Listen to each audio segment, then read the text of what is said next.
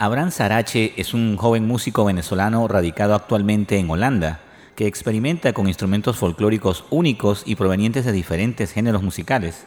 Y es en ese particular que podemos decir que Abraham Sarache ha llevado el cuatro venezolano como un instrumento musical, digamos, al siguiente nivel, haciendo de él una nueva herramienta y protagonista para su música, la cual se desenvuelve entre el rock progresivo, con matices de metal y sonidos alternativos. Debutó en el mundo del disco en el año 2016 con el álbum titulado The Gardener, en el que se dejaban oír entre otros instrumentos tales como el ukelele, la guitarra acústica y por supuesto el cuatro. Hoy estaremos conversando con él, compartiendo algo de su música y no se vayan a confundir como me pasó a mí. En ciertos casos lo que van a oír no son precisamente guitarras, sino un cuatro eléctrico. ¿Qué tal? No olvides que estás en sintonía de trascendencia, conducido por quien les habla, Julio Aguilar. Desde ya puedes escucharnos en Spotify, Apple Podcast, Google Podcast, iTunes, Teacher, YouTube, etcétera, etcétera, etcétera. Estamos en tu red social favorita como Trascendencia VE. Iniciamos.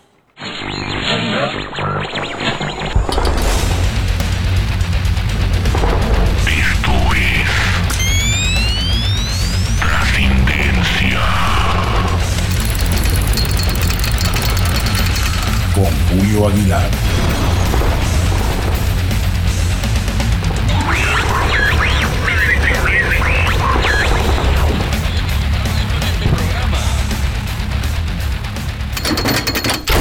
Bien, estamos aquí con el amigo Abraham Sarache, guitarrista de origen venezolano que eh, se mueve de pronto en unos estilos como el rock progresivo, el metal, tantas vertientes que hay ahora, ¿no? ¿Qué nos puedes decir de eso, amigo? Bienvenido. Hola, gracias. Eh, pues sí, eh, realmente los estilos que, manejo, los que más me desenvuelvo es el rock alternativo, rock progresivo, un poquito de metal progresivo y metal alternativo también. Digamos que digo esos cuatro géneros en general porque ah, abarcan bastante lo que la fusión que hago de cosas. No, no se puede llamar de una manera así estricta porque no tiene mucho sentido. Hay canciones que son más suaves, entonces ya van por una vertiente más rock. Canciones que son un poco más pesaditas, pues ya van más al metal. Y ya luego, bueno, dependiendo de la cantidad de cosas raras que le meto. Por ejemplo, la, la utilización del cuatro eléctrico como instrumento principal en vez de la guitarra eléctrica. Sí, ya vamos a hablar de eso. Cuéntanos, ¿estás radicado actualmente en Holanda? Sí, en Amsterdam. Quisiera saber este, qué tiempo tienes fuera de Venezuela y también que nos cuentes cómo los inicios tuyos en la música, cómo llegaste tan lejos de pronto. Bueno, en Venezuela llevo bastante tiempo. He ido de vacaciones, pero yo creo que fue en el 2003. 2003. Ok. Sí. ¿Y, y, cómo te iniciaste en la música? ¿Cómo, cómo fue eso? Bueno, eso fue un poco raro. Eh, la verdad es que vi un amigo en el colegio eh, Sabes que siempre hay uno que tiene una guitarra acústica y toca en, la, escuela. Y entonces, bueno, eh, me acuerdo que él era un chico muy introvertido. Pero siempre estaba con su guitarra. siempre estaba tocando su guitarra tal. Y una vez me acuerdo que vino a casa, a mi casa, y de repente empezó a tocar Es My Lighting Spirits de Nirvana. Y entonces me dio risa porque, o sea, me impresionó mucho cómo cambió él, su personalidad mientras estaba haciendo, tocando la canción, para poder cantar la canción y expresar eh, lo que la canción le hacía sentir. Y eso fue más o menos lo que, lo que me motivó, ¿no? Dije, qué, increíble, ¿no? Cómo la música puede cambiar a alguien. Sí. Tan, tan, tan, tan pasivo, tan introvertido, de una manera un poco más agresiva, más eh, emocional, mucho más mostrado, mostrando sus emociones así tan, tan abiertamente. Eso me, impresionó y dije, bueno, yo quiero hacer eso. Wow. ¿Y empezaste también en esa época? Sí. Me dio risa porque tenía una guitarra. Una amiga de mi madre tenía una guitarra que estaba rota. La tenía colgada en, un muro porque se la había firmado Alirio 10. Y entonces yo le dije, bueno, mira, eh, préstame esa guitarra, yo, yo te la reparo. Y pues es que quiero aprender a tocar la guitarra. Y me dijo, bueno, vale, ok llévatele. Entonces, bueno, le reparé el puente que estaba así despegado y tal. Le puse cuerdas nuevas y bueno, con la con la emoción de que, de que no se rompiera, ¿no? Con la, con la ansiedad de que no se fuera a romper, porque no soy luthier, nada, era un chico de 15 años en ese momento. Y bueno, pues resistió y en esos primeros tres meses pues empecé a sacar un montón de, de covers de la música que escuchaba en aquel entonces, que eran bandas así como The Offspring, Green Day, ese tipo de cosas. Ok, ok. O sea, es decir, no ¿estudiaste el instrumento? O... No, nunca. No, todo por oído. Mm, ok. Eso también llama la atención, porque veo también que has recibido varios reconocimientos, ¿no? Sí. ¿Cómo, fue eso? Cuéntame. Bueno, depende de los reconocimientos que, de los que estés hablando. Con la música, eh, por ejemplo, eh, con una de las canciones, bueno, gané con dos canciones, una diferente, una cuando tocaba una banda que se llama Shishalon, que combinamos eh, un grupo de metal con cuatro venezolanos, acústico, y bueno, ganamos un, premio de mil euros. Fue bastante bien para una banda que está empezando, ¿sabes? Cónchale, sí. sí. Entonces compramos un montón de instrumentos, un poco de cosas. Pues bastante, te motiva bastante. Con una canción que, que compuse, que nada más me dijeron, mira, si quieres participar, pues mete uno de tus temas que tenés, tengas en YouTube. Y bueno, fue gracioso porque era en España. El premio fue en España.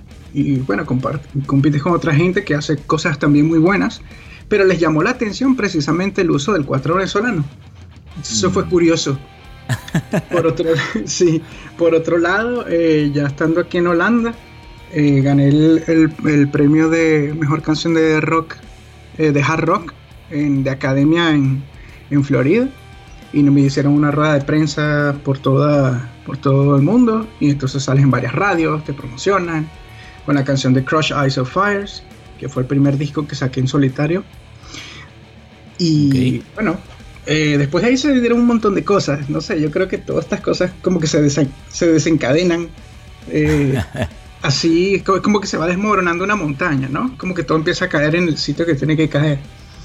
Después de ahí eh, empecé a trabajar con la gente de tu4.com, en el cual hice un, curso de cuatro venezolanos, de técnicas modernas para el cuatro venezolano, usando que si tapping, eh, eh, pinch harmonics, que es haciendo así los, los oídos así de la guitarra eléctrica, eh, finger picking, este tipo de cosas. Y bueno, se convirtieron en uno de mis sponsors oficiales. Y bueno, así cosas y cosas. El año pasado, por ejemplo, una chica de la Universidad Arturo Michelena hizo su tesis de grado en música.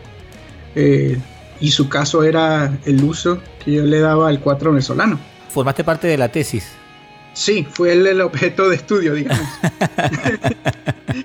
suena bastante peculiar. Suena peculiar, exactamente. bueno, eh, no está de más preguntarte cuáles son tus influencias a la hora de componer, ¿no? Como, como hemos hablado, estás por el progresivo, estás por el rock, estás por el metal, de pronto oyes otros tipos de música también.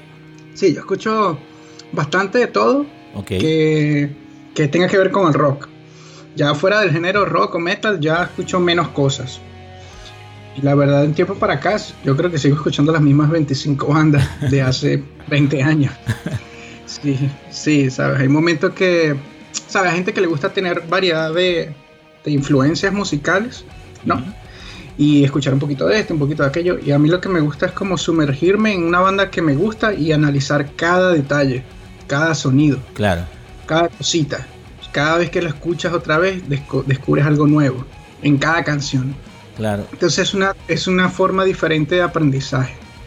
Yo también produzco mis propios discos, los mezclo y a veces los masterizo.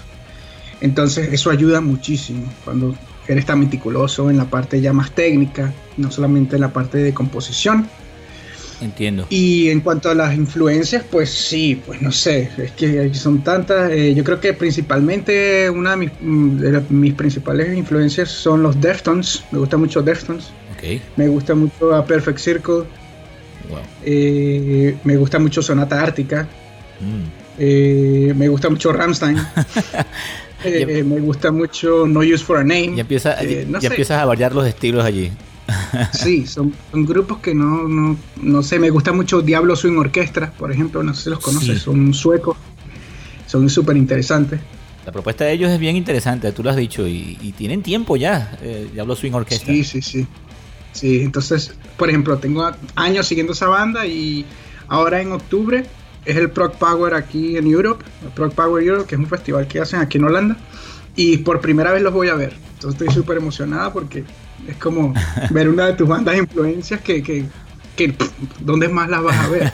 esos, esos, casi ni tocan. Van, tocan en México una vez, después tocan un poquito por ahí en Escandinavia y ya. Sí, de hecho casi no hay videos de ellos, casi no hay... No, no, no. No, no hay mucho de ellos y la música es bastante ecléctica de ellos también. Sí, sí. Mira, usas el 4, lo aplicas a la música, tiene mucho protagonismo en tu música. ¿Cómo decidiste darle ese uso al 4 tan protagónico en tu música? ¿Cómo te enamoraste de él de pronto?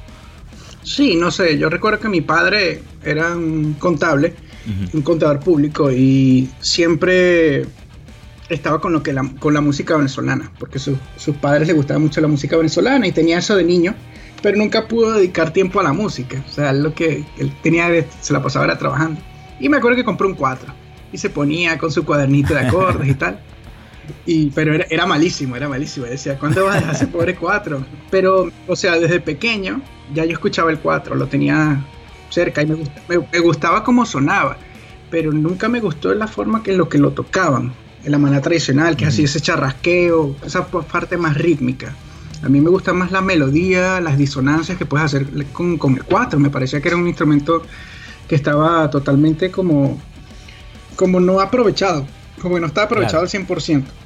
Entonces me acuerdo que tenía esa banda de rock alternativo en, La Coruña y en ese momento mi madre me fue a visitar y le pedí, mira, tráeme un 4, cualquiera, tiene, puede ser uno baratico, lo que sea, no importa. Eh, tráeme una y un cuadernito de esos de acordes para yo probar, a ver qué pasa. Y bueno, fue como una caja de Pandora para mí, eso eh, ya empezamos a meter el cuatro acústico en, el grupo de rock.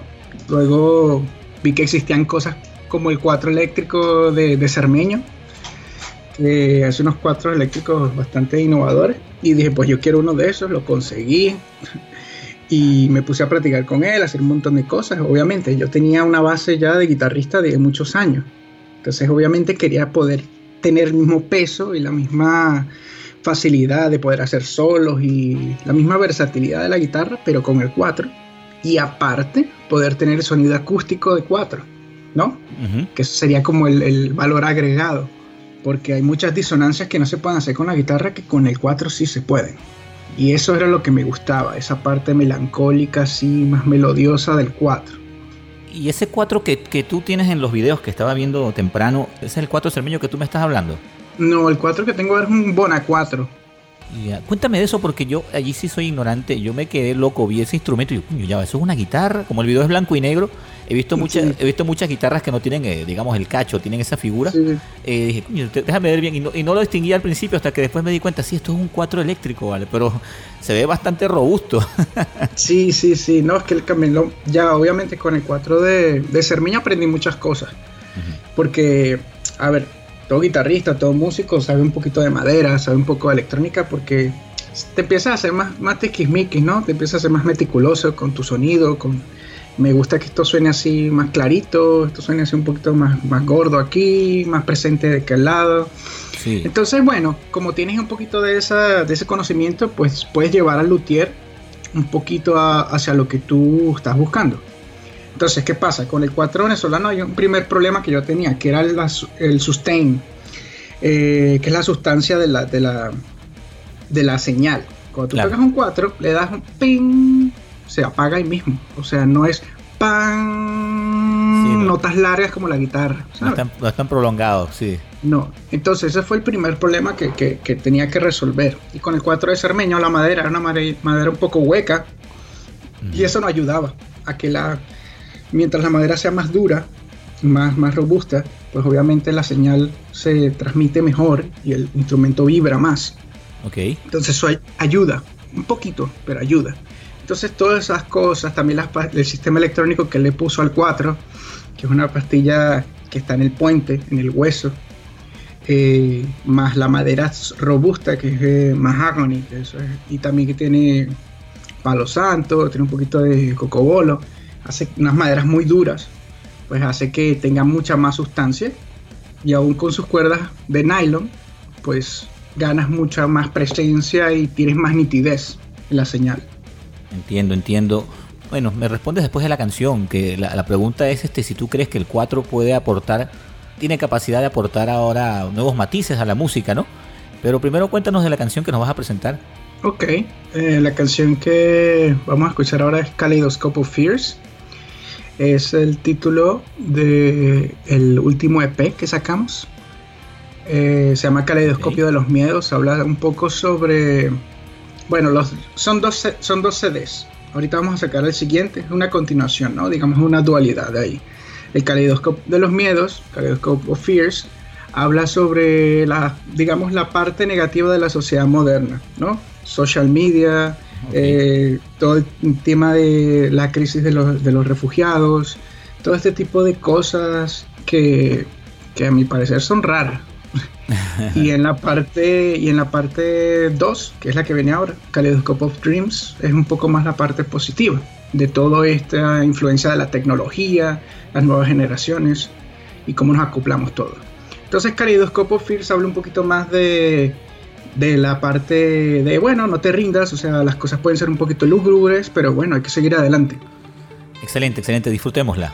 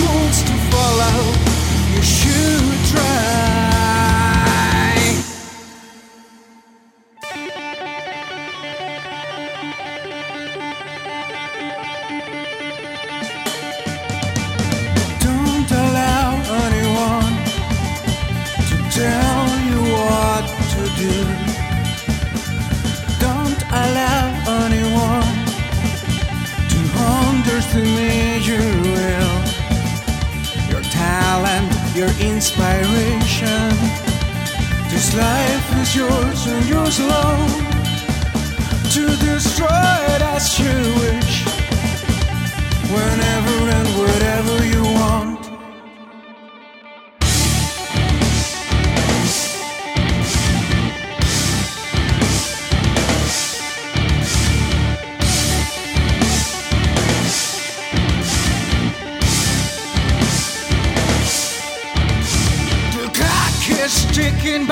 Everyone's timing is different. You only got obligations that you invented inside your head.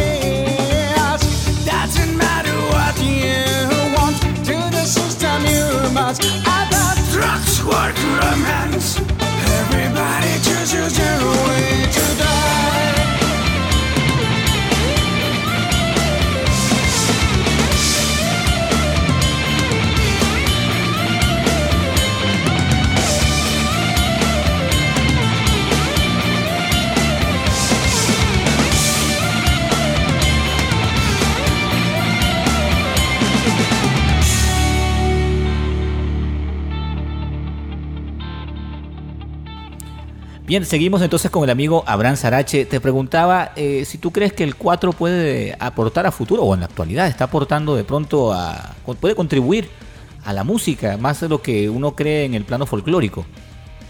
Sí, o sea, eso es... Eh, eso no es... O sea, el sí es un gran sí porque es parte del por qué estoy haciendo lo que estoy haciendo. O sea, aparte de hacer música porque me gusta, porque me gusta componer canciones y pasarla bien tocando, conociendo gente, conociendo otros países, otras culturas, el 4 es como... No sé quién dice eso, pero creo que nuestra arepa musical, creo que es Miguel Ciso que dice eso.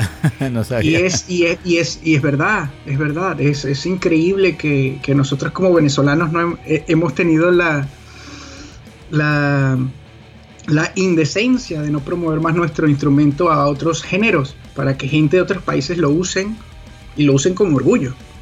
Lo comentaba el otro día en una entrevista también que tú te imaginas a, Freddy a Eddie Vedder, que por ejemplo, de Pearl Jam, que, que saca canciones con ukelele, que toca el ukelele, que en vez de un ukelele usar un cuatro. Imagínate, fabuloso. ¿Entiendes? Y no hay mucha diferencia. O sea, si tú tocas el ukelele puedes tocar el cuatro porque los acordes son bastante similares. Mm. Simplemente la sonoridad gana, porque el 4 tiene más cuerpo, tiene un, sonido diferente, como más particular. Entonces eso llama mucho, no es, no es tan estridente como el ukelele, que es prim, prim, prim, prim, ¿sabes? Sí, sí.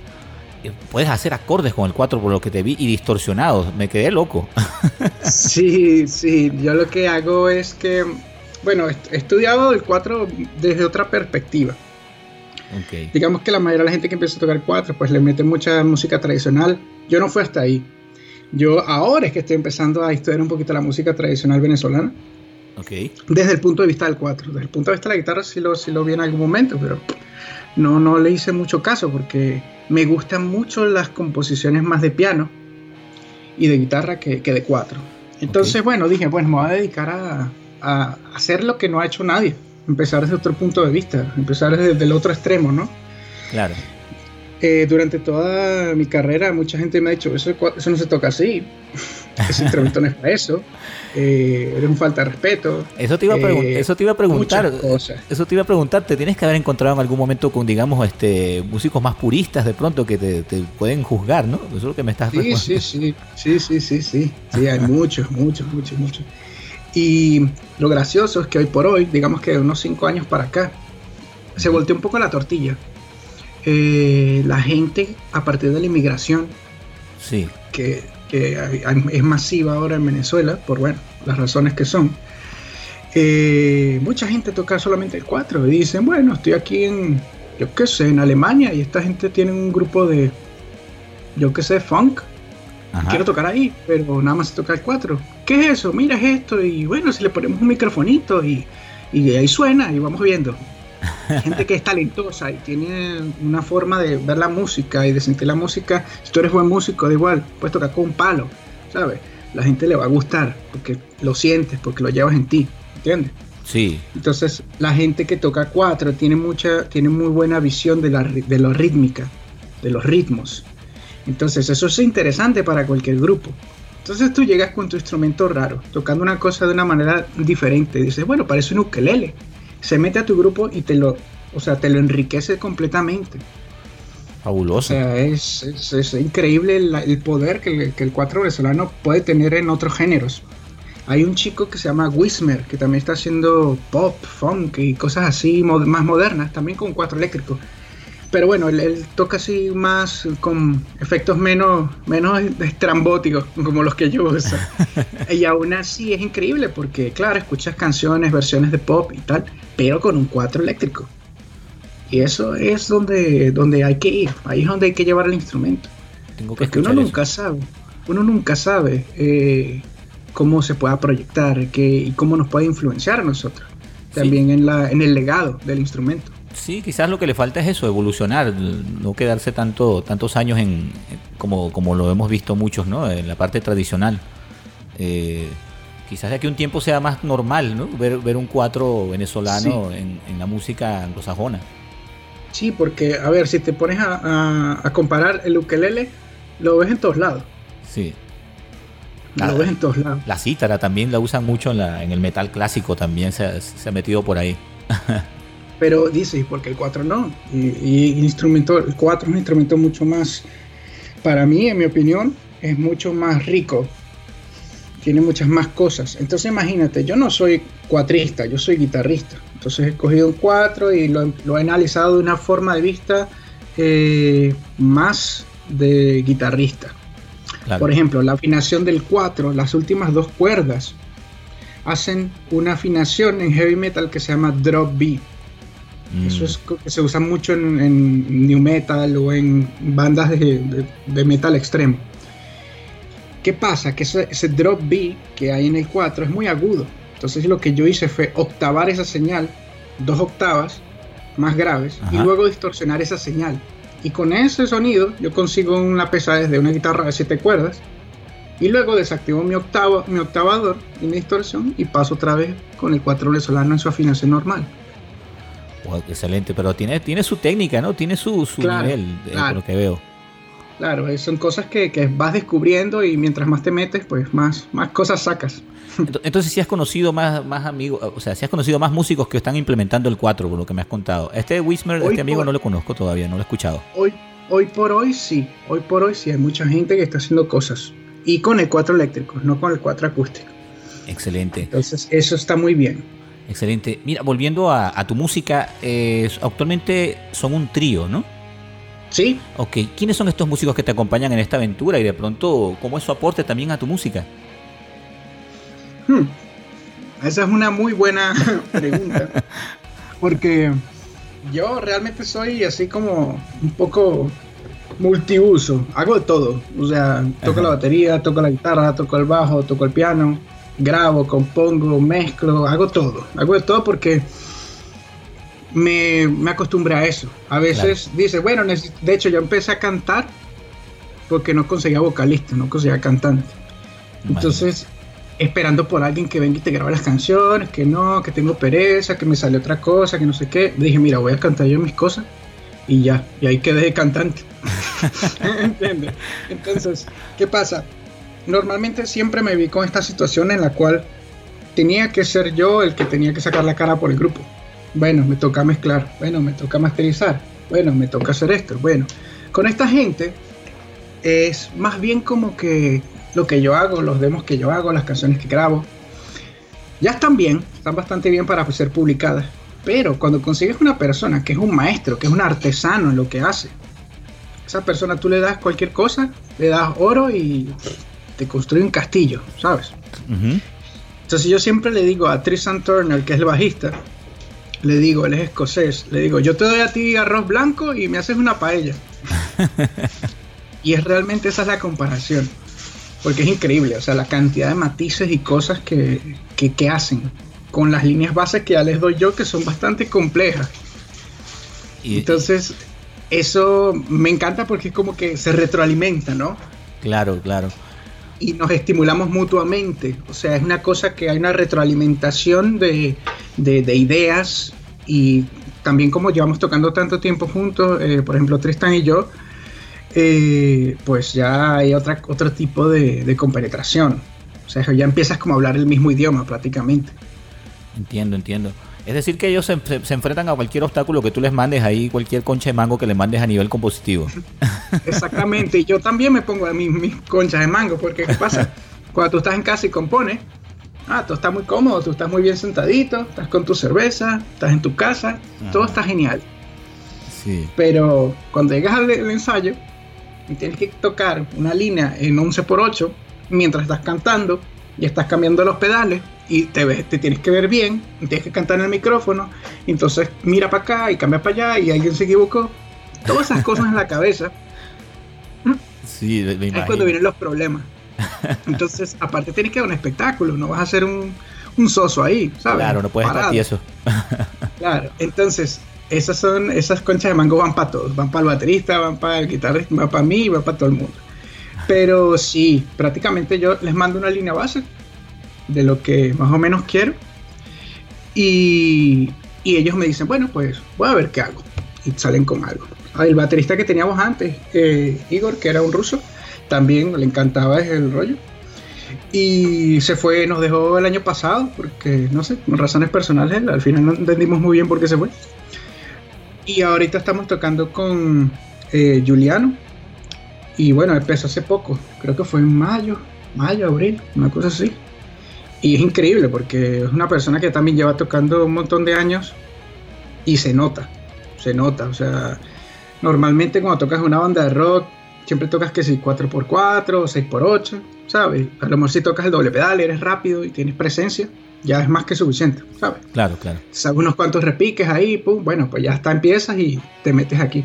El problema con nuestro grupo es que, bueno, hay muchos cambios de métrica, muchos cambios de, de tiempo y eso, y eso es difícil. Si nunca lo has tocado, pues te, puede llevar meses o, años. Y este chico prácticamente ahora, desde ayer tuvimos el último ensayo eh, y ya tenemos nueve canciones listas, prácticamente para tocar. Y claro, cada canción nuestra son cinco o seis minutos, entonces bueno, es un montón de tiempo. entonces sí, realmente los músicos con los que ahora estoy, o sea, no podría pedir mejores, la verdad. Excelente, excelente. Me dices que bueno, te ha tocado meterle a todo, a productor, a ingeniero, a todo. Los discos que has editado, ¿estás bajo un sello? Es la pregunta, o estás autoproducido también en ese sentido. No, autoproducido. Autoproducido. Con el apoyo de tu4.com, pero autoproducido. ¿Qué tal ha sido la respuesta del público, Abraham? Bien, la verdad es que mejor de lo que me esperaba. Yo cuando grabé el primer disco solista, yo lo grabé por mí, porque yo estaba cansado de tocar en grupos que al final siempre pasa algo y siempre alguien deja el grupo y entonces bueno, tienes que empezar a buscar a alguien otra vez y la gente se desinfla los ánimos y se acabó el grupo. Sí. O sea, estaba cansado de esa situación porque me pasó muchas veces y me pasó con grupos que iban bien, que iban para arriba bien. Me pasó en Madrid con un grupo que tenía una banda, ellos ya tenían una trayectoria. Entonces cuando yo llegué, tocamos dos años juntos y prácticamente tocamos los mejores sitios de Madrid, salimos en revistas, en televisión, en todos lados. Y bueno, no sé, se desinflaron los ánimos y eso me. No me gustó, pues. Me hizo sentir como que me hicieron perder el tiempo. ¿Entiendes? No, claro, pero imagínate con lo difícil que es para una banda ahorita y con la competencia de, grupos que hay en, España, imagínate. Entonces, bueno, son cosas que y antes me había pasado también con otra, con otra banda en, en, La Coruña, una banda que era mía también, que la había hecho yo desde el principio con el guitarrista de un grupo grupo venezolano en el que tocamos también. No sé si lo llegaste a conocer, Celtica. No, no, no. Un grupo de power metal, power metal así, sinfónico. Tocamos hace tiempo en, Venezuela. Bueno, también otra banda increíble, gigante, pero no sé, se desinflaron los ánimos. Bueno, las cosas se desarman. Y ese, esa situación, esa frustración de, de, por qué tengo que estar dependiendo de, de alguien para, ay, voy a hacer mi proyecto solista y adiós. Eso fue lo que me llevó a hacer eso. Entonces, bueno, grabé este disco de Gardener, que fue el primero. y, y, bueno, hice eso, hice la. Me dio risa porque saqué, empecé a hacer el disco, ni siquiera lo había sacado, ya tenía dos sponsors. Tenía a Bonacuatro Instruments, que es el, el luthier que me hizo el 4. Y el tu4.com. Y entonces me acuerdo que como en febrero del 2016 empecé a buscar músicos o así conseguí un primer baterista. Después en mayo conseguimos un bajista y ya en, junio ya estamos tocando. Y ya en, en, octubre ya estamos en Madrid. O sea, ya hicimos una gira por España. Entonces, todas esas cosas, claro, todas esas cosas no se dan si, si no hay respuesta. Claro, si no hay una retroalimentación allí. Sí, porque si no, ¿para qué vas a hacer el tonto? O sea, si vas a tocar para dos personas todos los días, no, entonces no haces nada. no tiene sentido. Excelente, excelente. Mira, cuéntanos del tema que vamos a escuchar a continuación. Sí, la canción que vamos a escuchar ahora se llama Oviedo Nights. También es parte de, del disco de Kaleidoscope of Fears, de la primera parte que hablamos anteriormente. Y esta va sobre este tipo de, relaciones, yo las llamo modernas, en el cual la gente no, quiere mostrarse, no quiere dejarse ver, no quiere mostrar sus verdaderas intenciones. Estamos hablando de relaciones románticas, ¿no? Por miedo a, por miedo a que, que algo mal salga. Y ya en sí, esa, esa forma de actuar hace que las cosas salgan mal. vaya vas llamando lo negativo tú mismo ahí. sí, claro, no, porque, a ver, si eh, las relaciones son como, como en cualquier proceso creativo. Si no te metes con los dos pies en la piscina, te metes de, metido de todo, nunca vas a saber si, si diste el 100% y si pudo haber sido más. Sí, uno queda con esa espina ahí de... Sí, exacto, te quedas con la pregunta. Entonces de eso va esta canción, Oviedo Nights. Excelente. También una ciudad bastante bonita en la cual tengo una anécdota, por eso tiene una relación también con eso. Imagino que debe ser una chica, algo por ahí. Algo así. Excelente, escuchemos entonces Oviedo Nights.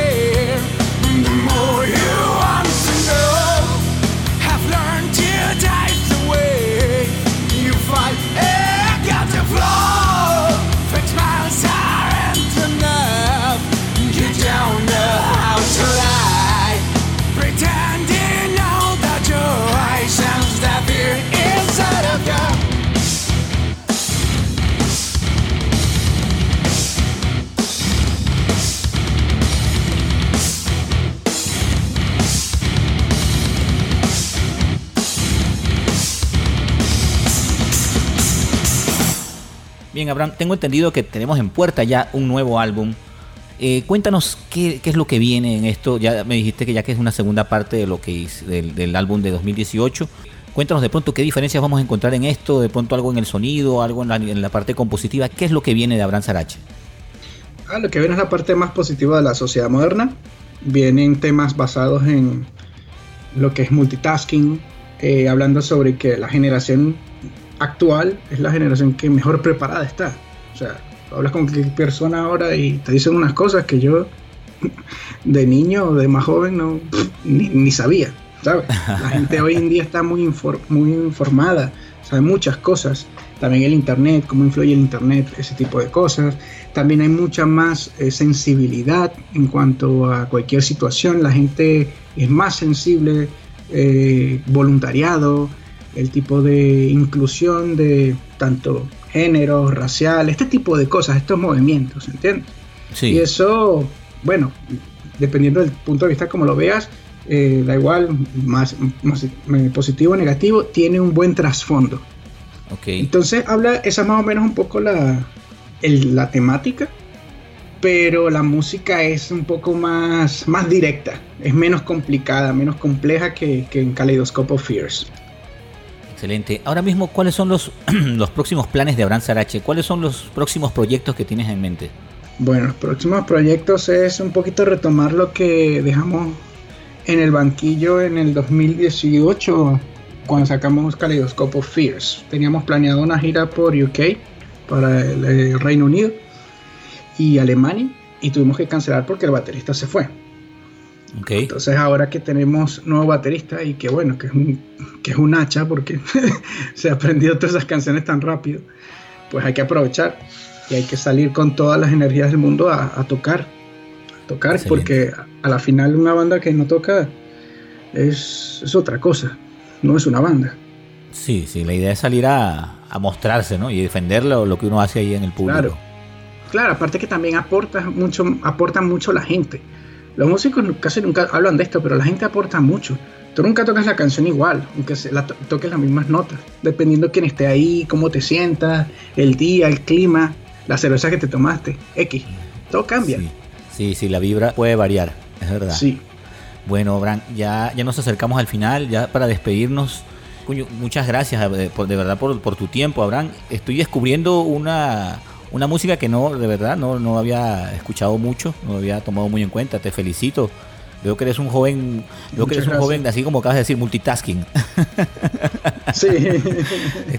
estás, estás, explorando toda la, todas las vertientes, todas las posibilidades y estás resolviendo tú mismo, no te estás parando ante nada, como quien dice. Eso me parece digno de reconocer y de verdad te reitero mi felicitación quisiera que ya para despedirnos este, nos dediques de pronto una última canción y tus palabras de pronto para aquellos muchachos que nos están oyendo que también se inspiran con tu música y quisieran también incursionar en la música. Bueno, eh, yo lo que siempre digo es que no... La única persona que debes escucharte es a ti mismo. Si tú crees, si tú sientes que tienes que tocar maracas debajo del agua, porque eso es lo tuyo, hazlo. no le prestes atención a nadie, simplemente tenga un poquito de criterio, ¿no? Acepta las críticas constructivas y también las no tan constructivas y, medita sobre lo que estás haciendo y hacia dónde quieres llegar. Ese sería mi consejo a los, a los nuevos músicos y la gente que, que, bueno, que quiere dedicarle tiempo a la música. Porque la música es una cosa que no, no, no, tienes un plan de pensión, no, no es como un médico, ¿sabes? Sí, es No es un trabajo seguro, es una cosa que, que, bueno, que está ahí, pero depende de ti cómo lo lleves. Y bueno, yo creo que la canción que vamos a escuchar ahora, y que bueno, muchas gracias a ti por, también por tu tiempo y por, y por la entrevista. Me alegra que, bueno, también puedas ver un poquito más la parte personal de lo que se esconde detrás de esta música tan rara. sí. Eh, la canción es eh, Kaleidoscope of Dreams es un adelanto de lo que viene. Excelente, excelente. Bueno, muchas gracias, Abraham. Seguiremos en contacto. Entonces, no dejes de avisarnos cuando salga el nuevo álbum. Estaremos a la expectativa también de todo lo que siga en tus proyectos. Vale, muchas gracias.